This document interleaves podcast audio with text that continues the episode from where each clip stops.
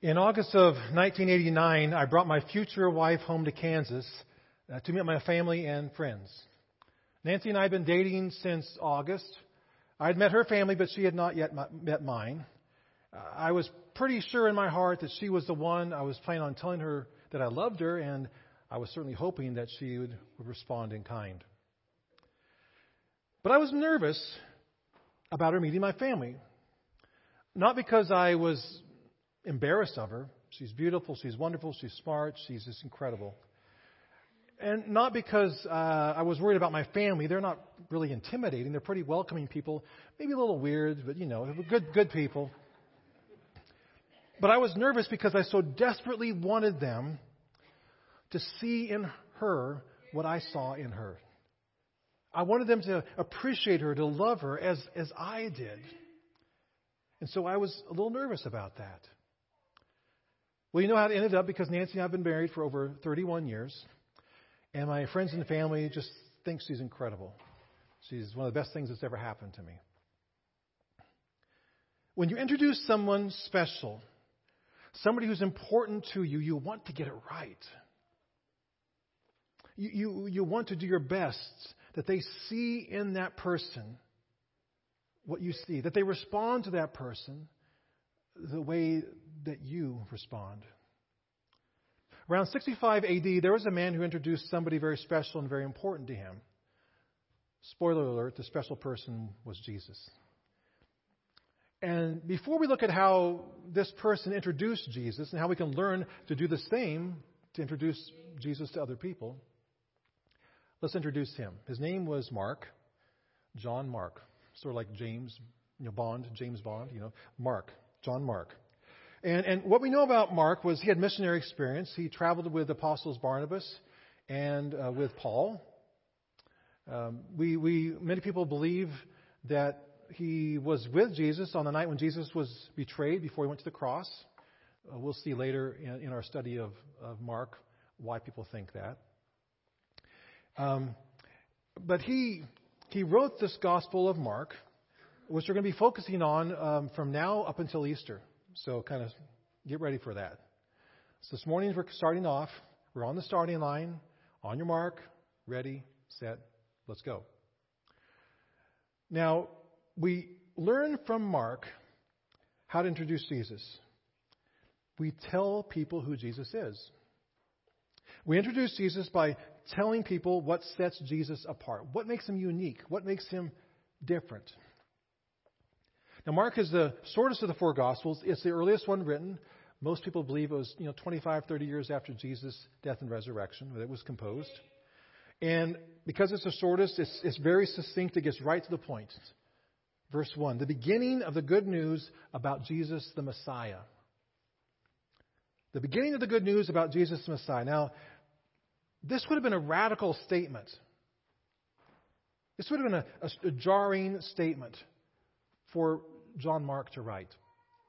Because the ancient world was awash with religions. Every nation, every people group had their own god, or in most cases, gods, plural. Not much different from today. Like, for example, in India and the surrounding environs, the overly predominant religion is Hinduism. And Hinduism has 330 million gods. Other nations and other countries around the world are predominantly maybe Muslim or Buddhist. Israel is Jewish. And there are many other religions with their own gods. But what sets Jesus apart? What makes Jesus different? Well, the Bible tells us he's the one true God, the Son of God, actually God. And when you compare Jesus to other religious world leaders, no other leader of a world religion ever claimed to be God. Buddha doesn't. Muhammad doesn't. Others say they point the way to God or gods, but Christianity says Jesus is God. All religions, despite what some people say or want to believe, are not the same. In the four Gospels of the Bible, Jesus himself claims to be God. Several places he'll say something like, "Who do you say that I am?" And he'll let people know, "I am," or "I'm the Son of God," or "I'm the Messiah." I'm God in the flesh. No other world religion claims that. What does God himself say about Jesus? Look at verses 9 through 11 in Mark 1. At that time, Jesus came from Nazareth in Galilee and was baptized by John in the Jordan. Just as Jesus was coming up out of the water, he saw heaven being torn open and the Spirit descending on him like a dove. And a voice came from heaven, "You are my Son, whom I love. With you I am well pleased." You know, I've read some critics who say that this idea of Jesus as divine is something that was kind of made up later. The early Christians didn't really believe that over time it just kind of was formulated into a doctrine, a central doctrine, 100, 200 years, maybe longer after Jesus lived and died and rose from the dead. It was kind of happened at some councils with a bunch of theologians talking and this and that. But I would say in response to that, have they read the New Testament? Oh, why were the early Christians persecuted by the Roman Empire? I mean, other religions were tolerated and assimilated. The reason the Christians in the early church were persecuted by the Romans was because they said Jesus was different. He was set apart. That he truly was God. That he was God crucified and risen. And their loyalty was to him and him alone, not to the state. Have they heard about Christian martyrs who went to their deaths because they believed with all their hearts that Jesus was who he said he was, that he was the Son of God? C.S. Lewis famously said that Jesus was either a liar, a lunatic, or Lord. That Jesus was either lying about who he was crazy as a loon, or he was in fact the Lord, the Son of God. And when you read the Gospels, Jesus does not come off as a liar. I mean, the early Christians wouldn't have died for something they knew was a lie. And when you read the Gospels, Jesus does not come off as a lunatic. His teaching is powerful and profound. His stories still resonate. His parables still inspire. His wisdom still rings true. So that leaves the option of Lord. And John Mark clearly believes that Jesus is the Son of God, the Lord himself. And he goes out of his way to point out something in the beginning here. And he goes to the Old Testament for it. Verse 1 again.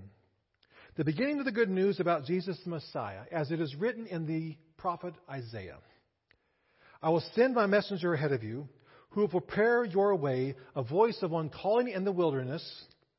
Prepare the way for the Lord, make straight paths for him. So Mark here, he's quoting from Isaiah 40. This is one of 300 plus different prophecies in the Old Testament that speak of Jesus' birth, his life, his ministry, his betrayal, his death, his resurrection. What's Mark doing here? He's establishing Jesus' credentials. This is who he is, and this proves who he is. Like when you introduce a person of prominence, you're introducing the CEO of a company or maybe a famous athlete, president of a university. What do? You say, this is so-and-so, and then you list their credentials. This is why you should listen to this guy. This is why you should listen to this gal. Mark is establishing Jesus' credentials. He tells us that Jesus is the chosen one, the Son of God, and that the proof comes from the prophecies. That Jesus is the fulfillment of these prophecies. This was all planned out in advance, and now is the time prophesied about. How do you introduce Jesus to others? We tell them who he is. We tell them what sets him apart, what makes him different. What else do you do in introduction? Well, if you're introducing a speaker at a conference or maybe, say, a class, you tell them who the person is. Then you tell them why they've come. What can they do for you? What can they teach you? So, for example, say Bill Snyder is coming to K-State, Snyder, Kansas Wesleyan. He's going to teach a class. You introduce him. This is Bill Snyder, Hall of Fame coach, blah, blah, blah. And he's going to teach you about leadership so you can be a better leader. He's going to teach you about teamwork so you can be a better team player. Now, notice, I'm a KU fan. I did this just so I do not have any bias. Okay? No bias. When we introduce Jesus to others, we tell them what he came to do, what he's done for us, and what he can do for them. Let's look again at Mark 1, where we find an interesting character who helps us see what Jesus came to do. Verse 4. And so John the Baptist appeared in the wilderness, preaching a baptism of repentance for the forgiveness of sins. And the whole Judean countryside and all the people of Jerusalem went out to him, confessing their sins. They were baptized by him in the Jordan River. Can you picture it? Scads of people, hundreds of people flocking to the Jordan River because they want to be cleansed of their sins. They want to be baptized and cleansed of their sins. What's John doing? He's preparing people to meet Jesus. He's preparing them to receive Jesus, to respond to Jesus. He calls them to repentance and baptism. Why? For the forgiveness of their sins. He's telling them the Messiah is coming. He's coming to deal with your sin. He came to earth to deal with your sin problem. You know, so many people seem to carry around guilt and shame and regret. I mean, we all have things we regret, feel guilty about. You know, we just tend to do that, and it seems like it's worse than ever in our world. People just carry it around, and it's a weight, sort of like, you know, those weighted vests that you use when you want to work out and really push yourself, or the weighted ankle bracelet you put on that really kind of pulls. It makes it harder. It kind of weights you down, makes it harder to move around and get places. It just kind of, you know, sin, guilt, shame, regret. It's kind of like that. The emotion of it, the guilt of it, it pulls us down. What do we do with it? Well, we can ignore it, pretend it happened. We can justify it. Well, I don't know, that's really the wrong thing. Or we can kind of self-talk and rationalize. Well, it's not that bad. Can't change the past. Just got to move on.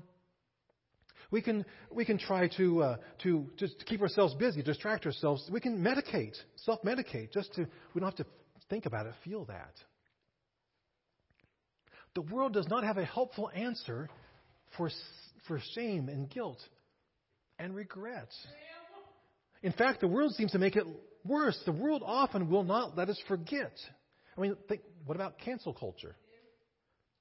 People lose jobs over things that they tweeted or recorded 10, 15 years ago when they were an immature teenager. There are always things in our lives we like to change or remove or forget. And we deal with them the best that we can, but the weight, it's still there. And we yearn for a way to start over, a way to get clean, a way to be made clean. And Jesus came so we could be made clean and forgiven of our sin. How do you introduce people to Jesus? You begin by telling them what sets him apart, who he is. And then you tell them why he came, what he can do for them, and what he did for you. But it has to move on from that. It can't stop there. When you look in the Gospels, and Jesus offers a lot of things. He offers us peace with God and with each other. He offers us hope for today and tomorrow. He offers us love and acceptance.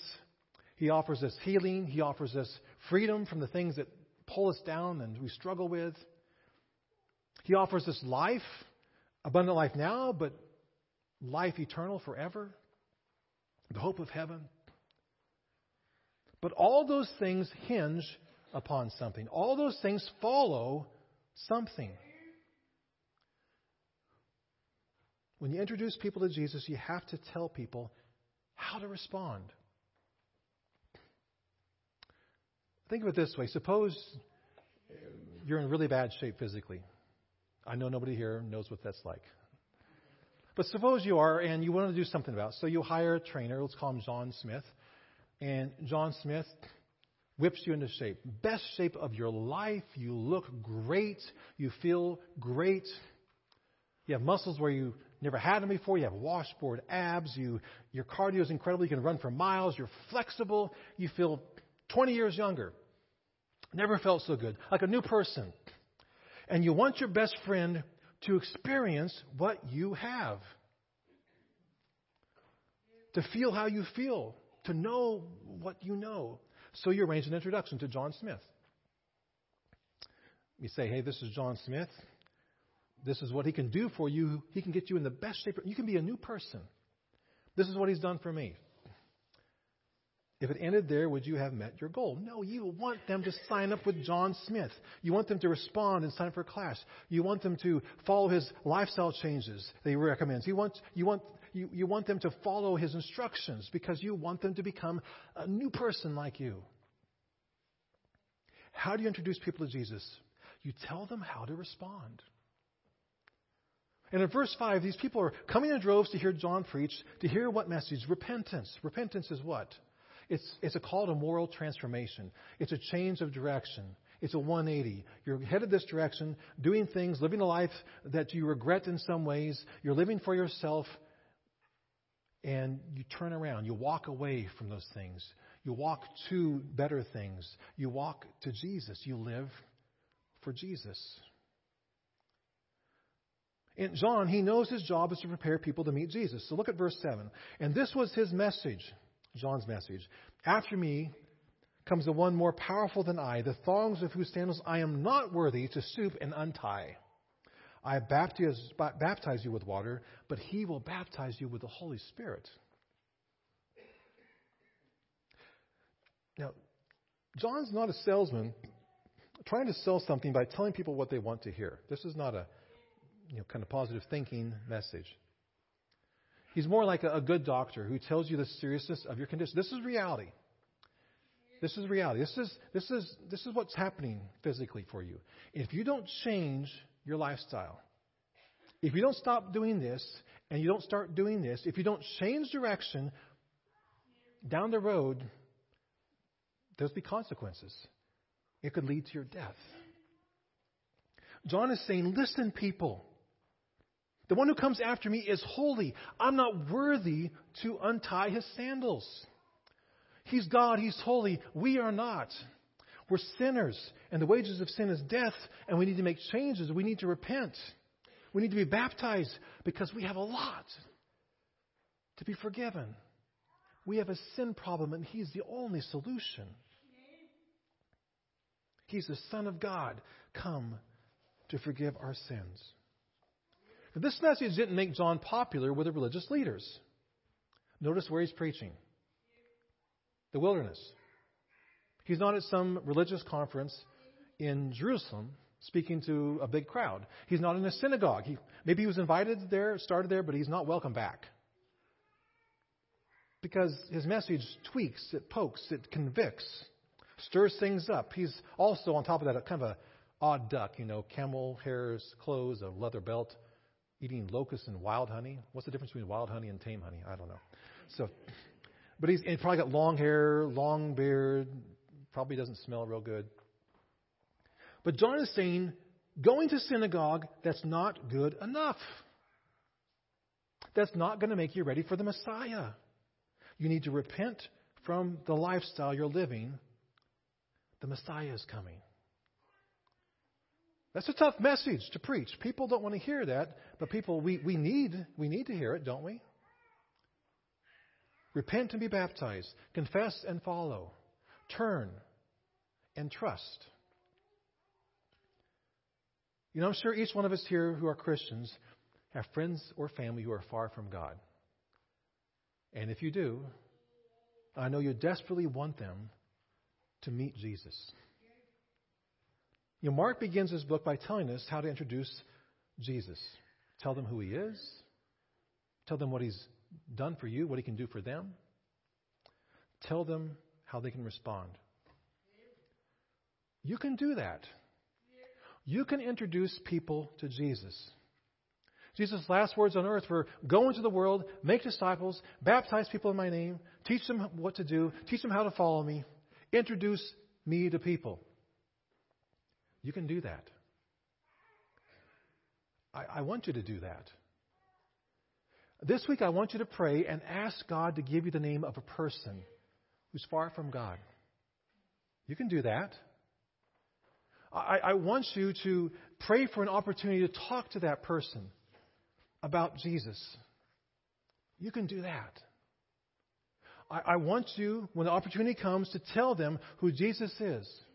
Tell them why he came, what he's done for you. Tell them how they can respond. You can do that. I mean, think back to the time when you first came to faith in Christ, when you first met Christ, when you first understood who he was, what he could do for you, how much he loved you, when you responded. Remember your baptism? Remember how publicly you declared your commitment to the Lord? Do you remember? Don't you want that for somebody else? If you're a Christian, somebody introduced you to Jesus. You can do that. You can introduce people to Jesus. Tell them who he is. Tell them what he can do for them, what he's done for you. Tell them how to respond. Repent, receive, trust after you've turned. You can do that. Let's pray.